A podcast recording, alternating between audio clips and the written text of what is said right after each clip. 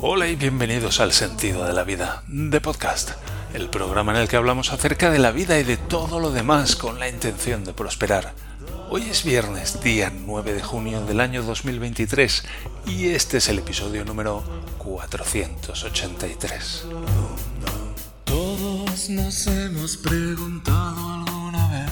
Sí, todos nos lo hemos preguntado alguna vez, ¿no es cierto? ¿Cómo ha podido sobrevivir Javier 30 años tan jodidamente retorcido? Pues es una pregunta que me hago yo también.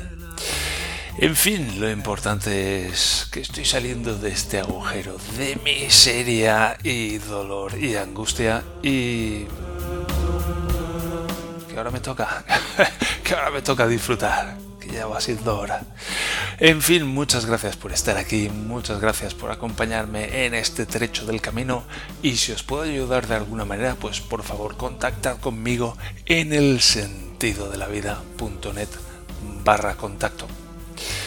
Y bueno, pues voy a esperar a que termine la entradilla para que no se solape la marsellesa, porque hoy es un día en el que retomamos la lectura del diario de Nantes.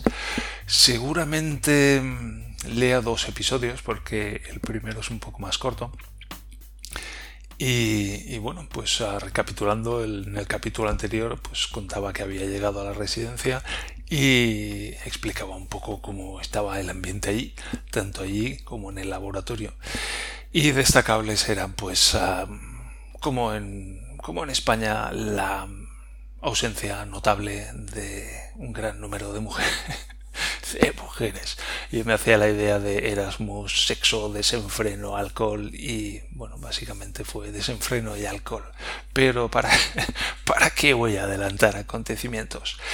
En fin, que entre la marsellesa, pongámonos en pie, hinchidos los corazones, sintamos esas ganas de derrocar una monarquía y guillotinar un rey o una familia monárquica.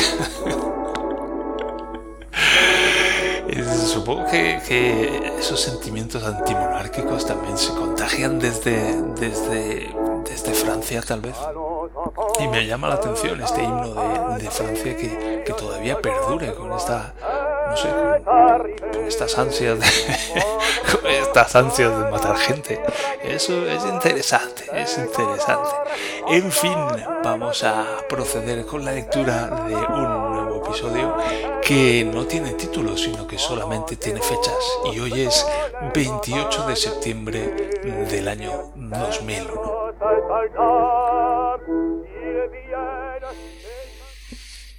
Hoy ha sido el día de los deportes. Bueno, me explico. Todos los jueves aquí es el día de los deportes.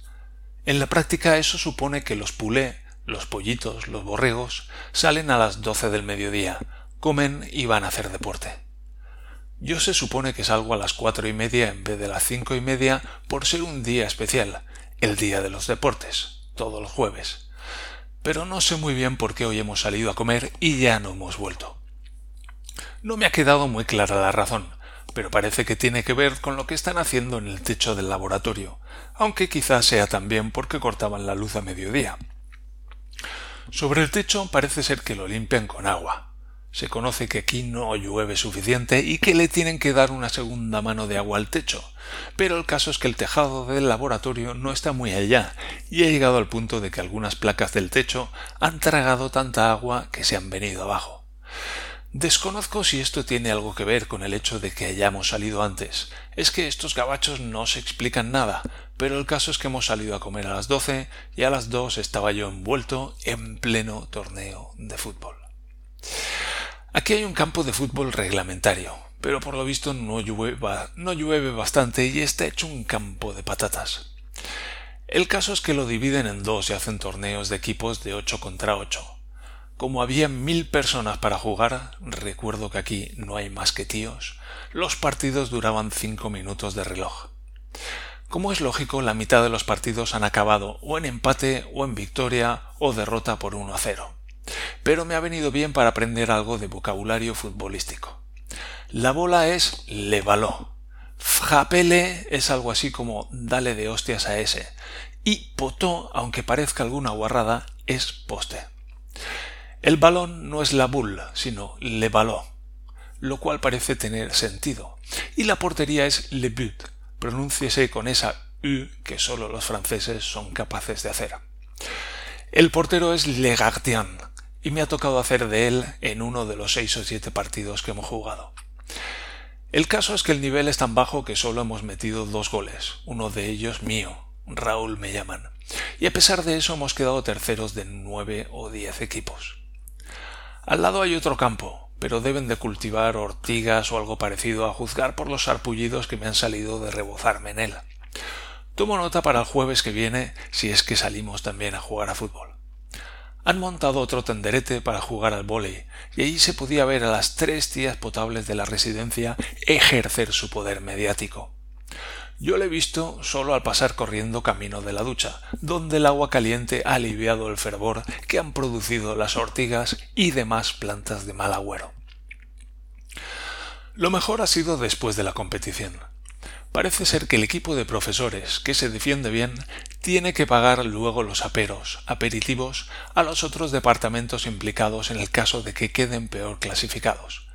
Yo jugaba con Productic, fabricación, y estaban también materiales, y por lo visto hemos quedado todos mejor que los profesores, porque vengo de mamarme 7 tercios de cerveza, 7, y no he pagado ninguno.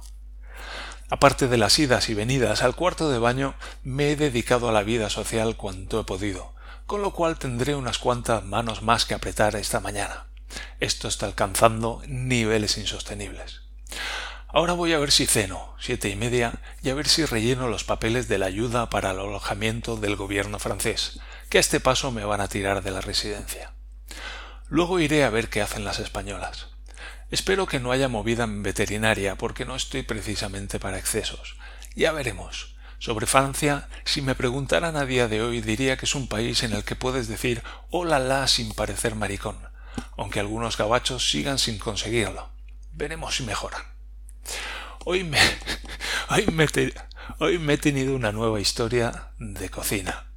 Cuando he acabado el partido me he subido y me he hecho unas crepes para matar el gusanillo y a modo de merienda.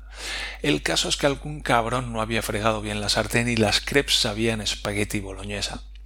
Estoy pensando seriamente en comprarme el kit de cocina personal. Ya veremos si se me pasa el cabreo.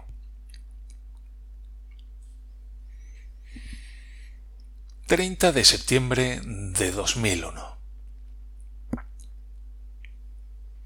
Hoy es domingo, día de los difuntos en la residencia, la MI, LEMI le dicen, Maison des ICAM. Los domingos se caracterizan especialmente porque no hay rastro de vida humana en todo el edificio, pero sin embargo las putas lavadoras funcionan a toda máquina durante todo el día. Es algo acojonante. No verás ni te cruzarás con nadie, pero parece ser que hay espíritus que lavan montañas y montañas de ropa. Yo había esperado a hoy para hacer la colada y me parece que lo voy a tener crudo. De todas maneras, el día es largo y las cosas imprevisibles aquí, así que esperaremos un poco y aprovecharemos para jugar al billar. A los gabachos les encanta reducirlo todo a siglas. Como no hablan lo bastante rápido ni se comen bastantes letras, se conoce que necesitan reducir aún más las frases, y para ello utilizan complejas compresiones en versión acrónimo, que facilitan la labor del esforzado estudiante de francés. Como he dicho ya, la residencia es MI, Maison des ICAM, la casa de los del ICAM, nombre de la escuela. Las prácticas son las TP, Travail Pratique, trabajos prácticos. Los 2 primeros años de estudio aquí son SUP y SP, que mucho me temo que son 2 contracciones más, y así todo. Seguro que hay un acrónimo para me estoy cagando, a ver si me entero. Este fin de semana ha sido un poco bizarro. Como todos los que conozcan a un servidor saben, el café no me suele sentar demasiado bien. Sin embargo, hay veces en que sus efectos no son nocivos, y ello hace que pruebe suerte con quizá demasiada frecuencia. El caso es que en el laboratorio hay una cafetera americana que hace café que hasta tiene buena pinta. Pues el muy gilipollas del Menda, para probarlo, va y el viernes se hace 2 tazas. Resultado, el viernes noche no se sale porque hay que pasárselo aferrado a la taza. Hoy domingo todavía tengo el estómago revenido. Conclusión, fácil. no más café. Este fin de semana las portuguesas y una de las españolas se han ido con la troupe de Beto, veterinaria, a un rally papier, o algo así que llaman aquí, que por lo visto es una especie de excursión concurso en el que gana el que llega más pronto a un sitio, pero sin correr demasiado. Las portuguesas me preguntaron si quería ir, pero les dije que no tenía taza en el coche. A pesar de mi irreparable pérdida, las tías se han ido igualmente. Espero se les pinche una rueda o les vuelque la boatioga, el carro en castizo. El viernes noche llamé a Rocío a Angers. Aquí lo llaman Angers, y es curioso porque normalmente no se suelen comer más de una letra al final de la palabra. Se ve que ese día tenían hambre. Y con lo que queda de la palabra no veas lo que hacen. Le meten un acento que la hacen difícilmente reconocible y que provoca caras de estupefacción cuando intenta su reproducción.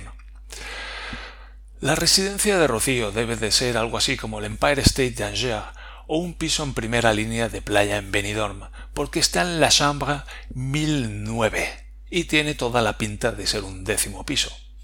Llamar por teléfono allí para un españolito en vías de desarrollo gabacho es toda una odisea.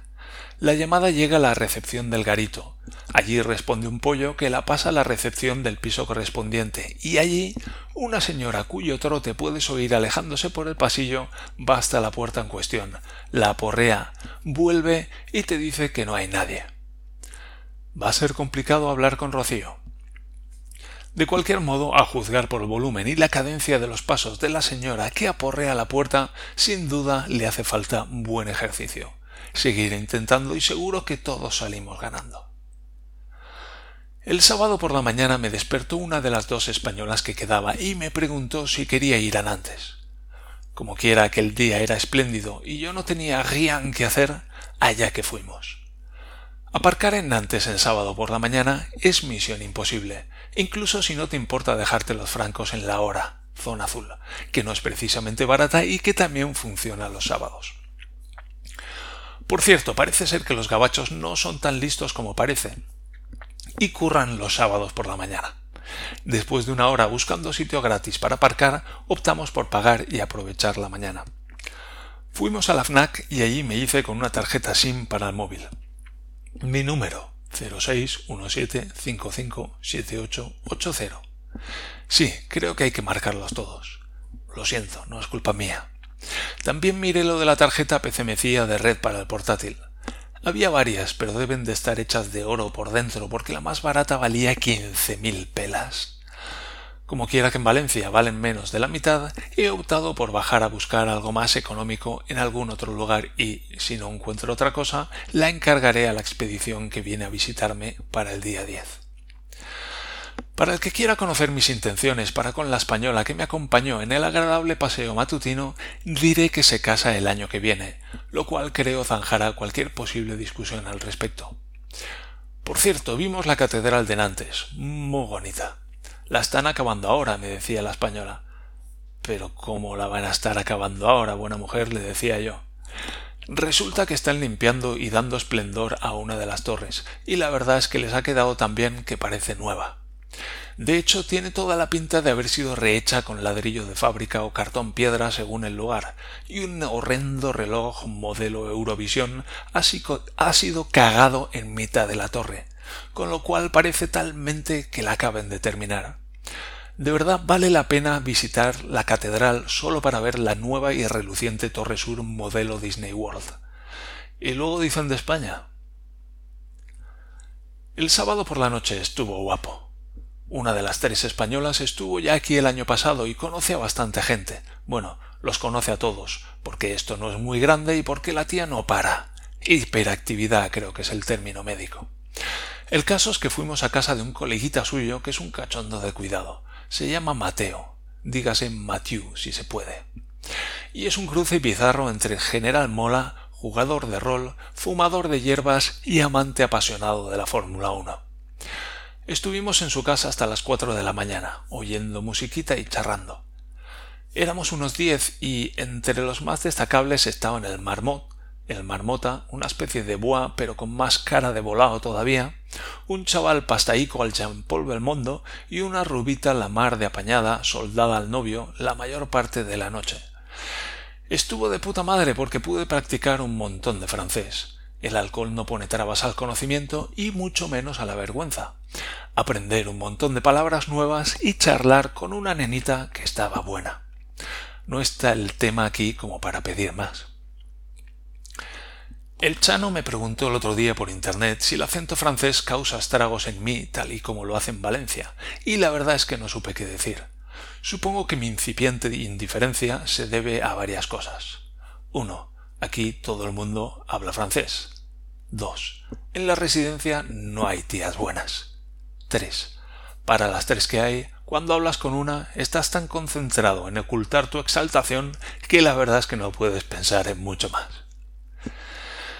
Después de anoche me encuentro en situación de afirmar que el acento francés hace subir muchos enteros a las nenitas que pasan del 5, si bien aquellas que no llegan al aprobado permanecen en las brumas del olvido, tal y como sucede en las revisiones de calor. La rubita esta estaba para un 7, para un 7,5, quizá 8, y su acento francés le hacía prácticamente rozar la matrícula de honor, con lo cual parece ser que la respuesta es sí, el acento francés causa estragos, si bien no hace perder la cabeza. La rubita y yo estuvimos hablando un buen rato para mi regocijo. Ella me contaba que estudiaba en el liceo y yo me pensaba que aquello sería alguna escuela de algo extraño mientras imaginaba lo buena que debía de estar en pelotas. El caso es que media hora después vuelve a salir el liceo y le pregunto. Resulta que el liceo es lo que se hace aquí antes de ir a la universidad. El cole, vamos. Con lo cual la chiquilla ni siquiera era mayor de edad. Si es que las visten como putas, coño, que diría aquel. Bueno, sepa graf, que dicen aquí. Mateo y yo estuvimos departiendo largo y tendido sobre la Fórmula 1 y piensa que el de la rosa es un fenómeno. Y si lo dice él, lo debe ser, porque el tío controla de la hostia. Ya veremos si el tiempo le da la razón. El chaval me cayó muy bien, así que me sentí bastante mal cuando cayó una colilla al suelo y yo no tuve mejor idea que apagarla de un zapatazo. La cosa no hubiera pasado a mayores si no hubiera sido porque el suelo era moqueta, el quemazo que se hizo era digno de todo elogio y la casa era la de sus padres. Sepa graf, me dijo después de unos primeros momentos de incertidumbre y sin duda apaciguado sus ánimos por los vapores etílicos. Veremos lo que piensa cuando se levante mañana y si me da la mano la próxima vez que nos veamos. En fin, ale Schumacher. En el francés de hoy en día parece ser, a juzgar por el poco tiempo que llevo aquí, que existen dos palabras clave, a saber, carrément debe de ser, y truc, pronúnciese con la dichosa U con tono de I. Estas dos palabras componen el 50% de las frases, y su conocimiento es fundamental para desenvolverse en la Francia de hoy en día. Carrément viene a significar un huevo o mogollón, pero pasa por todo un rango de matices que lo hacen útil en cualquier situación. También sirve como sustituto de bien sûr o de tout à fait, sin duda, claro. La ubicuidad de truc es casi más increíble, ya que puede significar absolutamente cualquier cosa. Algunos ejemplos son, pásame ese truc que hay en el suelo. El truc es que hace mucho frío. Hay que inventar un truc para meter aquí. Todos aquellos cuyo francés tenga 5 años o más, sírvanse a actualizar sus conocimientos so pena de no saber hacerse entender nunca más en territorio gabacho. Avisados quedan. La música que oyen aquí no tiene desperdicio. Aquí no salen del ska o del reggae más que para meterse en rollos tipo bass and drum o cosas africanas mezcladas con muy mal gusto con movidas tecnológicas. Aquí les tarareas unas estrofas de escape y te lamen los pies, así que los que vayáis a venir para aquí, incluid en la maleta una hoja con las letras de un par de canciones y el triunfo está asegurado, por lo menos entre los tíos. El otro día en una de las soirées, fiestecillas, estuve hojeando la colección de CDs de un pollo. No conocía ni uno de los más de 50 CDs, salvo el de los grandes éxitos de Aretha Franklin, que sin duda había caído en algún montón desde algún agujero interdimensional. Con razón el Chano volvió de Burdeos y ya solo oye porquerías. Hasta yo me estoy viciando. Hay unos que tocan reggae y que se llaman los Gladiators, que están bastante bien. Y atención amigos, todo cambia. El piano y la guitarra ya no se llevan. Lo que se lleva son los bongos y un instrumento bizarro que consiste en un tubo de PVC de 1,5 metros o así. Uno pone la boca y hace como que se tira pedorretas y sale un sonido ronco y continuo la mar de africano. Por lo menos eso les parece a ellos. Hacer un poco de ruido mientras te dura el aire no es demasiado complicado, pero el Mateo es capaz de sacar un complejo repertorio de continuidad indefinida, que la verdad es que le deja a uno flipado. Más que nada porque es bastante complicado aspirar aire y seguir soplando al mismo tiempo. ¿Lo podéis intentar? Es tan contra natura como intentar respirar bajo el agua o giñar boca abajo. Parece que existe además un cierto misticismo alrededor del tubo de PVC, y el Mateo dice que al cabo de un rato empiezas a flotar. No te jode, igual que acabas flotando cuando hinchas 3 colchonetas en la playa. Parece que en las Suárez no se hace nada bueno para la salud, y lo del tubo de PVC no iba a ser una excepción. Eso sí, diversión asegurada por los pocos francos que debe de valer un trozo de canalización en PVC de 45 milímetros de diámetro. Por cierto, se me olvidaba comentar el tema de los móviles. Aquí es sencillamente acojonante. De los modelos que hay en España, solo se venden los más nuevos, y aquí son modelos desfasados de la hostia porque ni siquiera tienen WAP. Aquí se puede comprar un Nokia 8210, el Petit Petit, con contrato de 6 meses, por el módico precio de 1 franco. Sí, 25 pesetas. Vayan tirando sus móviles a la basura. Eso sí, los precios de las llamadas de las tarjetas prépayé no tienen nada que envidiar a los de España. Otra cosa, los mosquitos. Aquí no hay mosquitos normales, aquí hay helicópteros. Son unos mosquitos de un tamaño tremendo, los hay a puñados y están por todas partes. Partout, dicen aquí.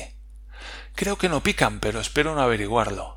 Interrogando a las veterinarias sobre la ficha técnica de los aparatos, me dicen que no son carnívoros, sino que se alimentan de plantas, al contrario que otros bichos como los mosquitos convencionales o, ojo al dato, las mariquitas. Parece ser que estos entrañables bichitos son voraces carnívoros y comen pulgones y cualquier otra cosa que se les pone por delante. ¡Coño con las mariquitas!